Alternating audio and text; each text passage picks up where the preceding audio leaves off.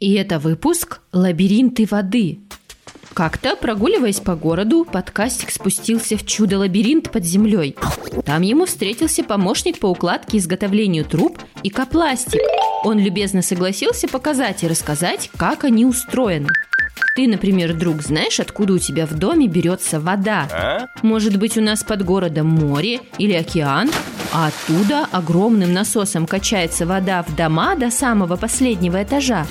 Почти так оно и есть. Только воду берут из водохранилища, специального места, где много пресной, то есть не соленой воды.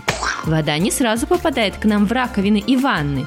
Сначала она поступает на водопроводную станцию, где очищается от разных микробов. А потом в дело вступают наши трубы-лабиринты. Вот как раз по ним вода течет в наши дома, детские сады, кафе и даже городские фонтаны. Как интересно получается, ведь у нас в домах есть холодная и горячая вода. Наверное, большими кипятильниками кто-то нагревает воду в водохранилищах. Или она попадает не на водопроводную станцию, а в гигантский чайник?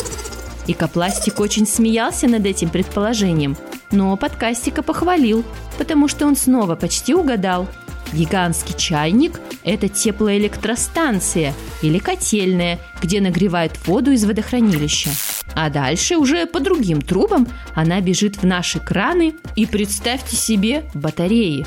Оказывается, именно благодаря трубам-проводникам зимой в наших домах тепло и уютно. Но и это еще не все.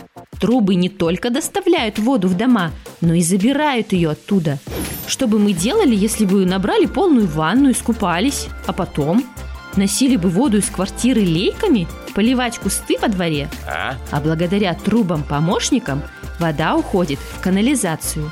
Это тоже такой особый лабиринт, по которому уже использованная вода и отходы из туалета покидают наши дома.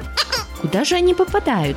На станцию очистки – там вода очищается и попадает в реки или используется в технических целях.